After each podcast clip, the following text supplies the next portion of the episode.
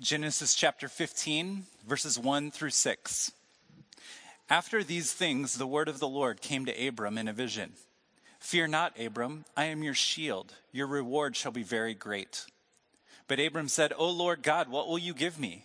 For I continue childless, and the heir of my house is Eleazar of Damascus. And Abraham said, Behold, you have given me no offspring, and a member of my household will be my heir. And behold, the word of the Lord came to him This man shall not be your heir, your very own son shall be your heir. And he brought him outside and he said, Look towards heaven and number the stars, if you are able to number them. Then he said to him, So shall your offspring be. And he believed the Lord, and he counted it to him as righteousness. This is the word of the Lord. You may be seated. My name is Jason, staff pastor here at Grace Downtown, and we're so glad that you're with us tonight, worshiping with us. We are going through a series this semester where we're going through the first two books of the Bible, Genesis and Exodus, and we are taking a look at the people of God. As we look at the people of God and God's plan for his people, we learn a little bit about ourselves, but more importantly, we learn something about our Creator, God. Last week, Andrew looked at God's promises to Abraham in Genesis chapter 12. We also looked at the nature and the object of faith. Andrew mentioned what we can obviously see in the story, and as we'll see in the next several chapters about Abraham, Abraham is known for his faith, but often he acted from a place of unbelief where he took his eyes off of God's promises and on his situation. He looked on his situation and he lost faith. And in those moments, he acted in ways that were not consistent with his faith. Abraham found out what we have found out, and that is faith is hard. Faith is hard. Belief is hard. Remaining open handed to the promises of God is how we defined faith last week. Remaining open handed to the promises of God. The problem is, it is difficult to keep our hands open to the promises of God when what we see with our eyes does not match what we believe He has promised. So tonight we try to answer the question why is faith so hard? When we look at our lives, it does not always match what we think God says it will look like. We don't always see with our eyes the things that God has said will happen. And then there are the times like Abraham where we stumble and fall and we surprise ourselves with our own ability to lose faith in difficulties big or small. So, what do we do when the reality of life does not match the promises of God? That's what we'll learn tonight, Lord willing, as we look to the scriptures. Would you pray with me? Heavenly Father, we ask you to speak through your word. We need to hear from you. Father, thank you that when we look to the scriptures, we see the one that remains faithful even when we lack faith. God, I pray that we would see ourselves in this story of Abraham. God, uh, most importantly, though, I pray that we would see you, your promises, your actions for your people. God, I believe you have a word for each person here tonight, each man, woman, and child. And God, I pray that you would speak clearly what you would have us to see in your word. God, I pray that you would speak to each one very specifically tonight and that we would be changed and we would be new and we would see what faith looks like this evening. In Jesus' name, amen. If you haven't already, turn with me to Genesis chapter 15. If you grabbed a sermon outline on your way in, uh, the first six verses was printed on there and a, a very rough outline of what we're going to go through here tonight. But Genesis 15, verses 1 through 8 we'll cover in detail and we'll cover some of the rest of the chapter as well. Genesis 15 1 after these things the word of the lord came to abram in a vision. Fear not abram i am your shield. Your reward shall be very great. So god addresses abram here and he says fear not. We have to ask the question why would abram be afraid well, if we take a look at the chapters 13 and 14 of Genesis, the chapters and the stories in between what Andrew preached on in chapter 12 and what we're looking at in chapter 15, a lot happens in two chapters.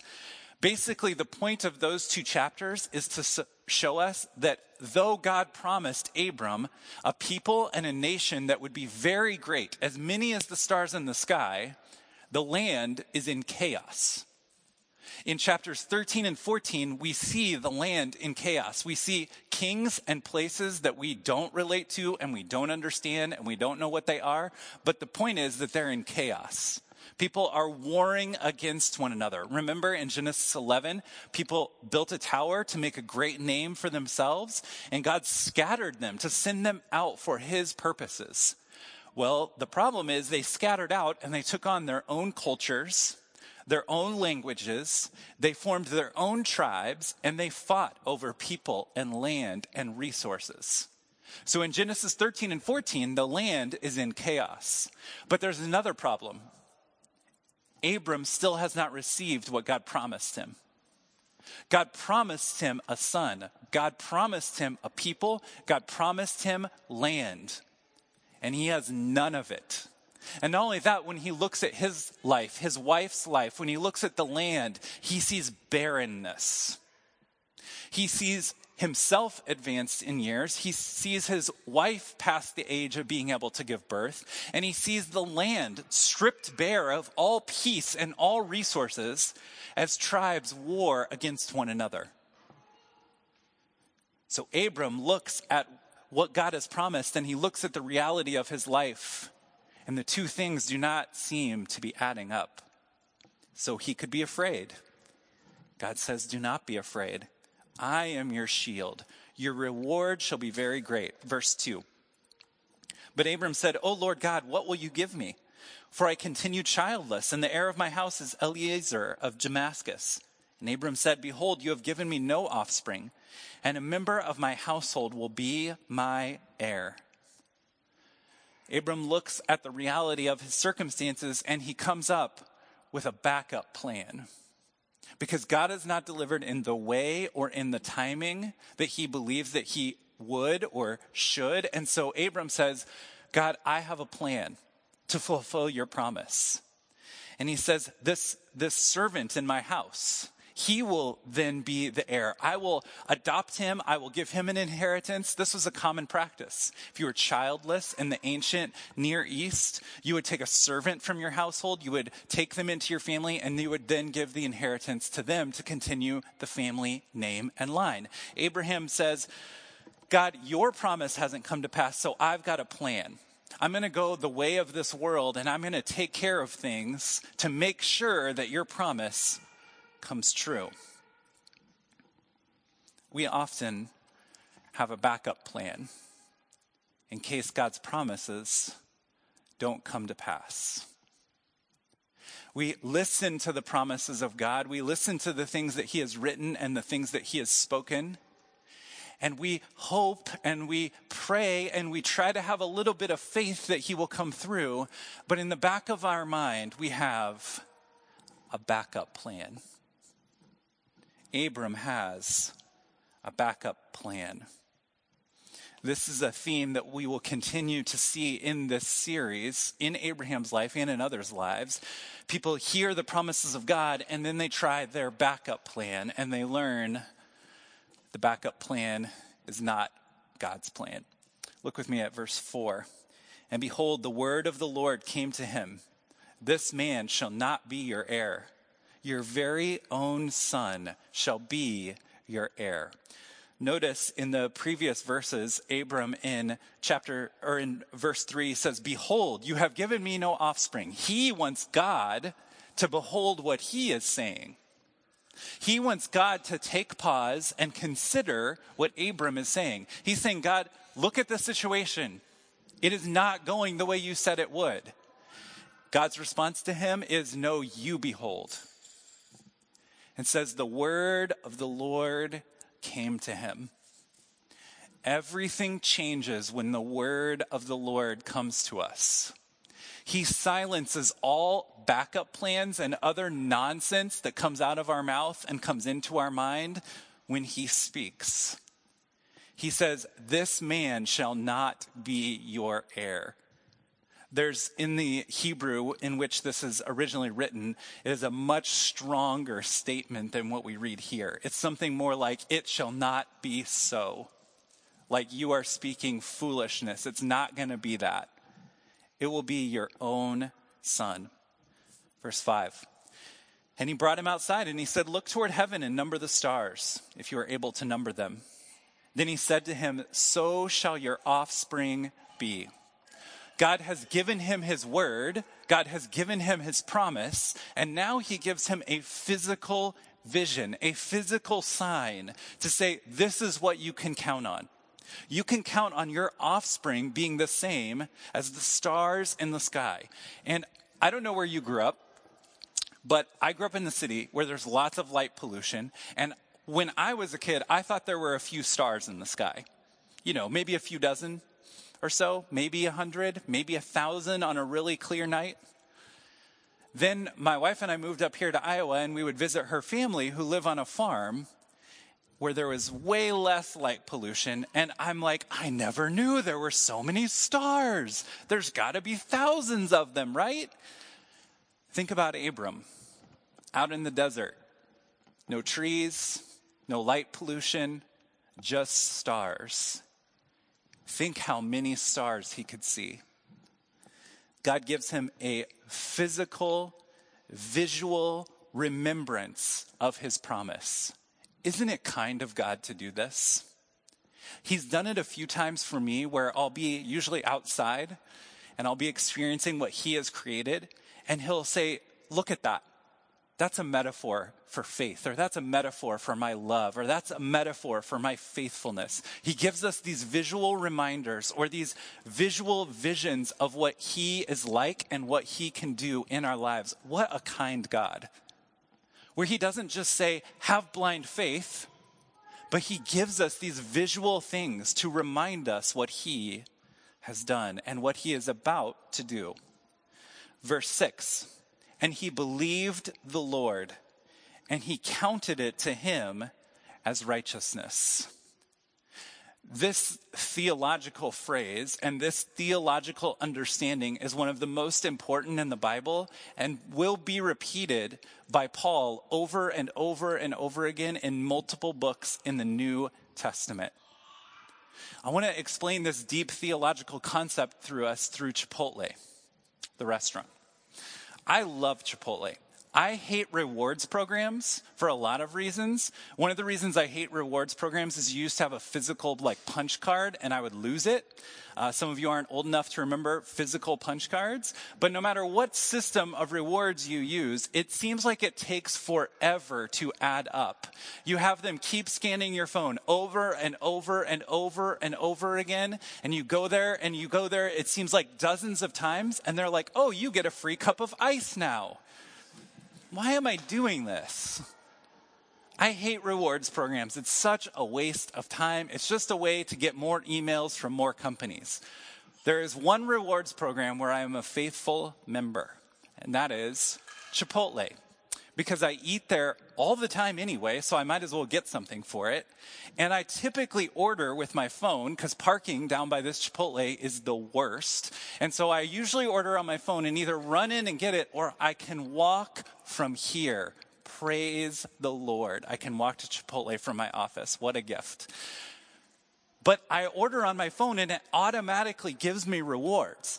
And I am 14 points from a free burrito which means I can literally order anything and I will have earned enough points to get a free meal. And I can't wait to experience that free meal. That free meal isn't free. I've earned it. It's a reward for all those purchases and all that money. I don't even want to know how much money I've paid to get that quote unquote free burrito. That's not what this is talking about. That's works righteousness. That's law based righteousness. That's let me clean up my act so maybe God will love me. That's here's the bar. I hope I can leap up high enough to reach over the bar of righteousness. Imagine the joy that it would bring if I opened up my Chipotle app tomorrow and it just said, You have a free burrito. Just because. Just because we care. Just because you're great. Just because we're glad you come to Chipotle. Here's a free burrito.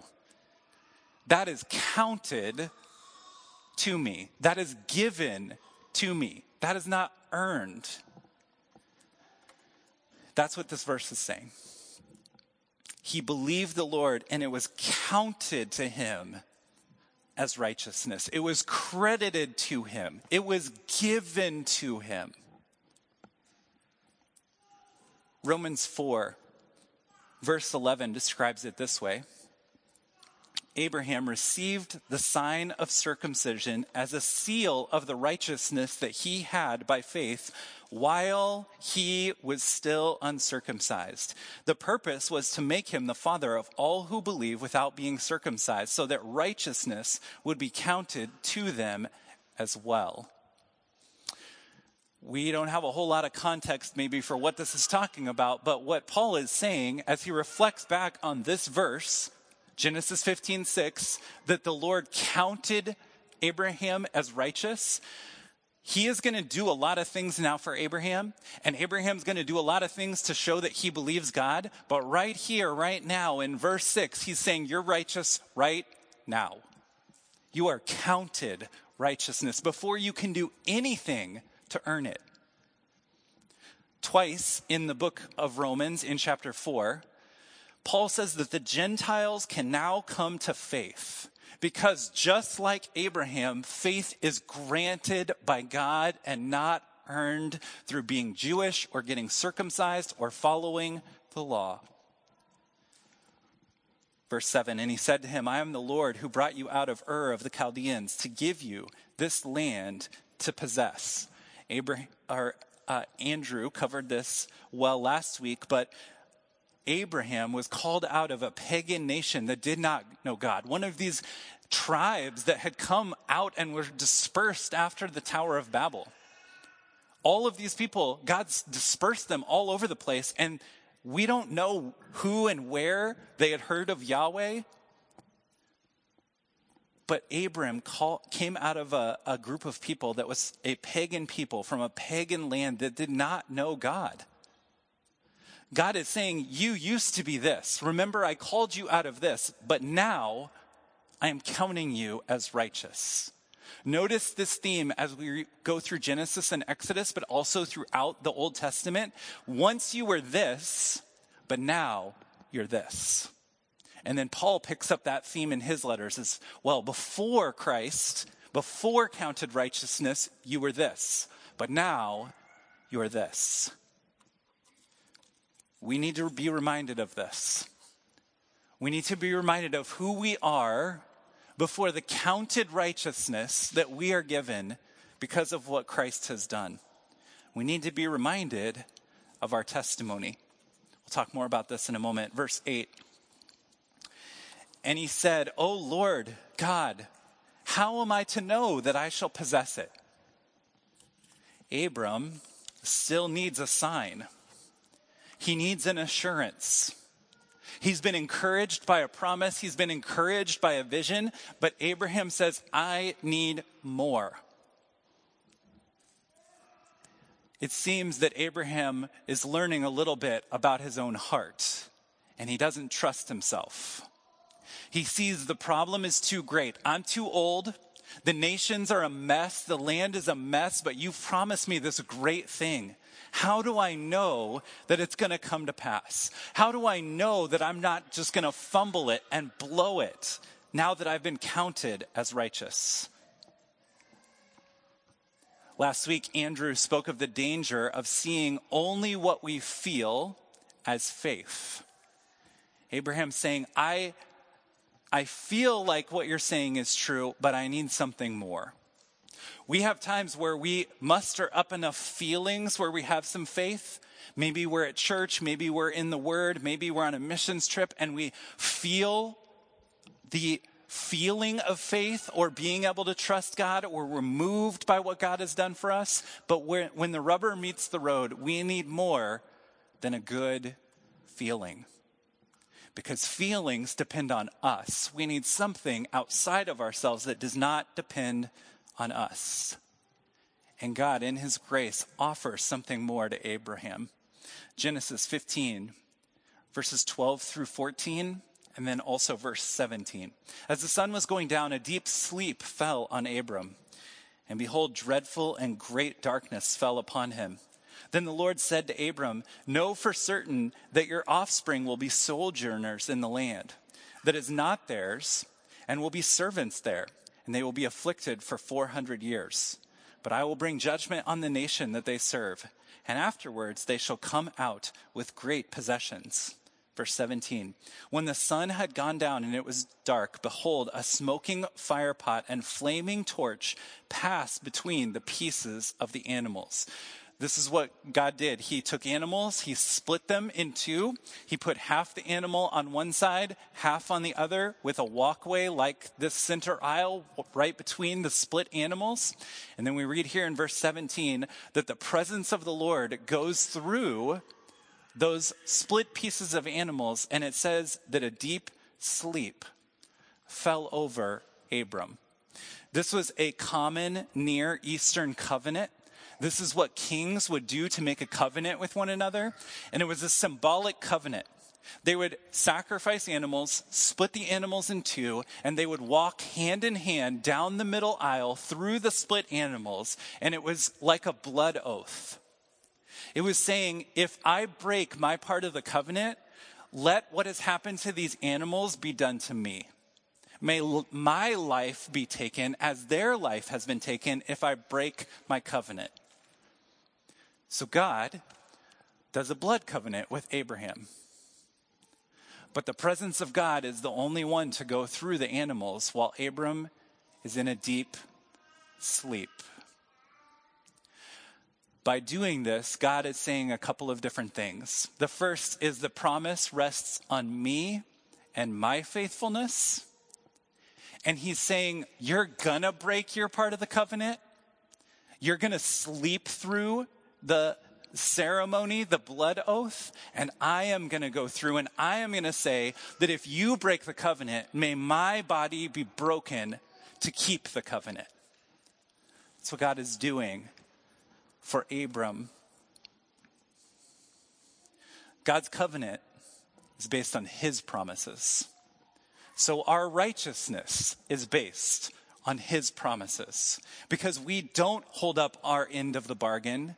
And God says, I'm going to keep my promise and my covenant with you and with my people, even though you have broken the covenant.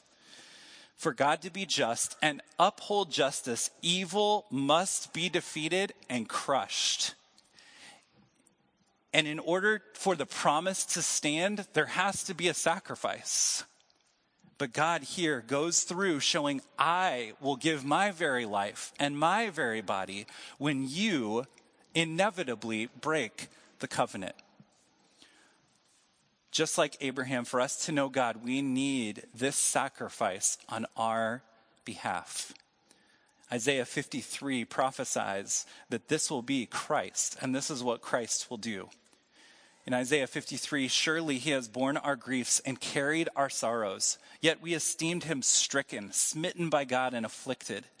But he was pierced for our transgressions. He was crushed for our iniquities and sins. Upon him was the chastisement or the judgment that brought us peace. And with his wounds we are healed. All we, like sheep, have gone astray. We have turned every one to his own way. And the Lord has laid on him, meaning Christ, the iniquity and the sin of us all. Here, Isaiah is saying that we, like Abraham, are going to sleep through the covenant. We're going to go our own way. We are not going to hold up our end of the bargain. And God is going to send his son to be broke for us, to be smitten, to be struck, to be crushed for our sins so that we could be made right with God. See, God is too holy and sin is too insidious, and this world is too cold and too dark for us to save ourselves. Our spiritual lives are barren. The world we live in is barren of the things of God. We need someone who is able to empathize with our weakness, the temptation, the suffering, the family drama, the betrayal, and the loneliness that we experience as a normal part of life. We need faith to be given to us because we can't believe enough to overcome these things. This is offered to us in the righteousness of Christ. The life that he lived, the perfect life. He didn't go astray. He had no sin. He always did the will of the Father. The death he died in our place, his body broken on a cross for us. His resurrection power, his spirit indwelling us, and his return, which gives us hope, is our only hope. Faith and belief is hard but our only hope is in counted righteousness that comes from Christ. The only way that we can remain open handed to the promises of God is to see what He has already done on our behalf. So, what are the implications of this text, the real world application for us today? First, there is good news for us. We are good news people. We have received good news that we can be made right and have a relationship with a holy God. Though that we have gone astray, though we've done our own thing, God has kept his promise and he has granted us righteousness. Isaiah 53, verses 10 through 12. Yet it was the will of the Lord to crush him. He has put him to grief. When his soul makes an offering for guilt, he shall see his offspring. He shall prolong his days. The will of the Lord shall prosper in his hand. Out of the anguish of his soul he shall see and be satisfied. For his knowledge shall the, shall the righteous one, my servant, make many to be accounted righteous, and he shall bear their sins. Therefore, I will divide him a portion with the many, and he shall divide the spoil with the strong, because he poured out his soul to death and was numbered with the transgressors. Yet he bore the sin of many and makes intercession for the transgressors. Here, Isaiah is prophesying counted righteousness. It says you and I can be counted righteous because Jesus was counted as a transgressor. Though he did nothing wrong, he takes our place so we can receive his righteousness. It isn't righteousness out of nowhere, it's the righteousness of Christ that is counted to us. through our ancient ancestor Adam, by our nature and by our choice, we are sinful. We go our own way. We want the same autonomy from God that Adam and Eve wanted, that we talked about in Genesis 1, 2, and 3. From Adam, we receive imputed sin, given sin. Through Christ, we receive imputed righteousness now we can be adopted into the faith and the promises of Abraham because of what Christ has done. And Paul has a lot to say about this. Romans chapter 4. This is why our, it depends on faith, in order that the promise may rest on grace and be guaranteed to all Abraham's offspring, not the adherents of the law also the one who shares in the faith of Abraham, who is the father of us all. As it is written, I have made you the father of many nations, in the presence of God, in whom he believed, who gives life to the dead and calls into existence the things that do not exist. Romans 4:23 but the words it was counted to him were not written for his sake only. Here we go. Paul is commenting on this passage Genesis 15, verses 1 through 8, that we're talking about here, he says that promise wasn't for Abraham alone. This is our application right here. Paul's doing the hard work for me. It was counted to him, was not written for his sake alone, but for ours also. It will be counted to us who believe in him who raised the dead Jesus, our Lord. Romans 5:21 says sin reigned in our bodies, now grace can reign in our bodies through Jesus Christ. Romans 7:4 says likewise my brothers you also have died to the law through the body of Christ so that you may belong to another. Because of counted righteousness, we don't be- belong to sin anymore. We don't belong to the flesh. We don't belong to the world anymore. We have a new father. We have a new righteousness. We have a new people because of what Christ has done for us. So we have good news. Secondly, we have good news for other people as well. In Genesis 12:3, which Andrew preached on last week, it says, "I will bless those who bless you, and him who dishonors you I will curse, and in you all families of the earth shall be blessed. We are blessed to be a blessing for others. We are counted as righteous through the finished work of Christ. We are counted righteous. We receive faith through him. We're open handed to the promises of God, and then he leaves us here in the mess, in the barren land that we live in, because he has work for us to do. We are blessed to be a blessing. In Galatians, Paul calls Genesis 12, 3 the gospel.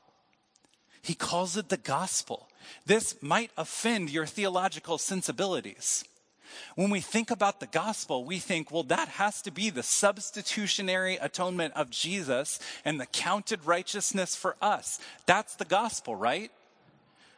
That's how we're made right with God. But Paul is telling us there's another part to the gospel.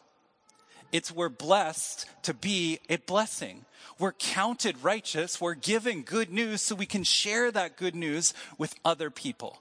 Substitutionary atonement is the mechanics of how we're saved. Being a blessing to others is why we are saved.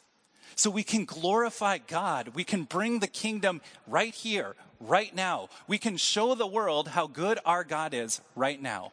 And Paul calls that the gospel, which means good news. Galatians 3, Paul says, Christ redeemed us from the curse of the law by becoming a curse for us so that in Christ Jesus the blessing of Abraham might come to the Gentiles, so that we might receive the promised Spirit through faith. God did this work in us and now sends us out as his good news people because he's still adding people to Abraham's family. Remember, as many stars as there are in the sky, there's still work to do. There's still people to bless. And we're blessed to be a blessing. Third, we need to remember our testimony. There's two parts to our testimony our salvation story, the moment that we were first open handed to the promises of God and the righteousness of Christ was counted to us. That's our salvation story. We did nothing to be saved, but believe that this good news that we're talking about here tonight was true. We had no heritage that would save us. We weren't perfect children or perfect adults. We didn't live up to something and gained salvation. We have been given credited righteousness, credited to our account. This is our testimony. But there's another part of your testimony. And that is the day to day work that Christ is still doing in your life because we have counted righteousness, but we've got a long way to go to become more like Jesus. So he's still working on us. So we have the testimony of his daily faithfulness to us. 2 Timothy 2:13 says even when we are faithless he remains faithful. That is such good news for our daily life. Because our faith is so often based on our circumstances and our feelings. And our circumstances can change every second, and so can our emotions. There were so many things this week that made faith hard for you and me. He has remained faithful even when we are faithless. When we don't have the faith we need, or we act out of a place of not having faith, and we go our own way, He remains faithful.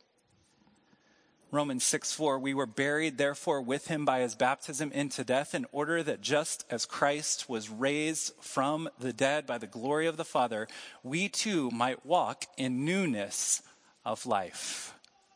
That newness of life means right here, right now, this life that we are living, we can live a new life because we have counted righteousness. So we have the testimony of our salvation, and then we have the testimony of the daily work that God is doing in our lives. And we can share that and encourage one another and encourage others also.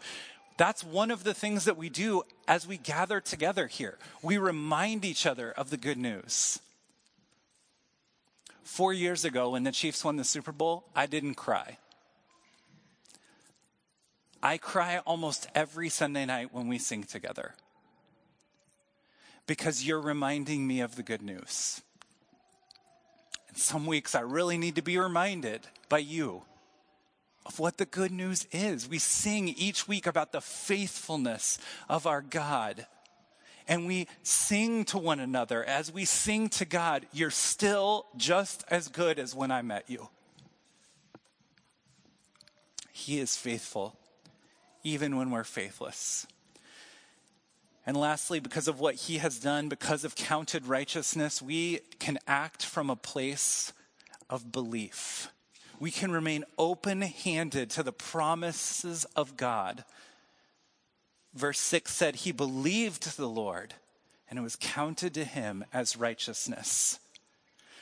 Romans 4:17 that we just looked at a moment ago says that he calls into existence the things that do not exist. He calls your faith into existence when you can't muster it up for yourself. He calls belief into existence when you don't feel like you can believe. The fact of the matter, friends, is that your righteousness from your own strength can surpass the Pharisees. You can try and keep the whole law. You can beat your body to make it your slave. You can try to keep your own law and the law of God. But you cannot make it into the, the presence of God now or in the future and have this newness of life without counted righteousness. And to receive that, you have to have belief, remaining open handed to the promises of God.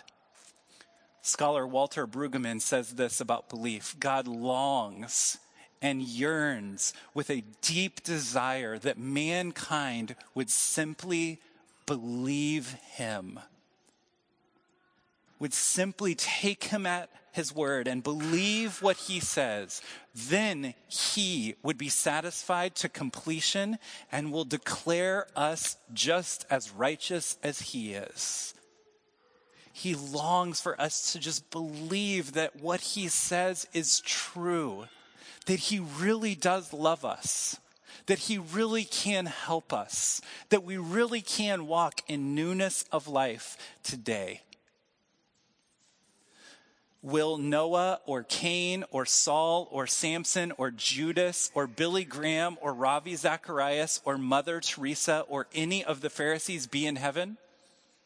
I cannot tell you.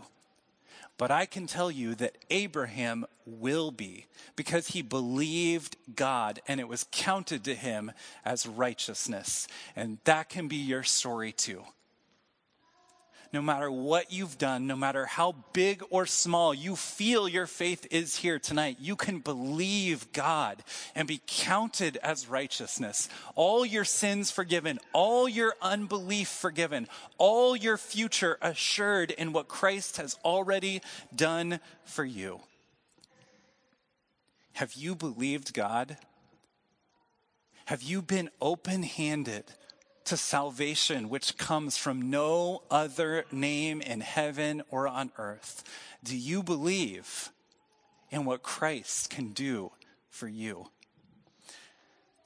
in just a moment, we're going to have an announcement and we're going to close down the service. But at the end of service, just as we do every week, we'll have uh, prayer team members up here. They'll have green lanyards on. They are here to pray with you.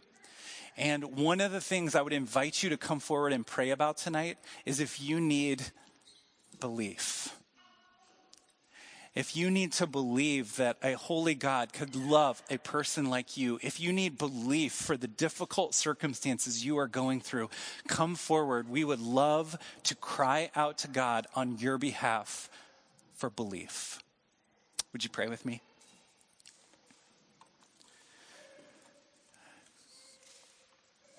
Heavenly Father, thank you for your promise. Heavenly Father, thank you that our righteousness does not depend on us.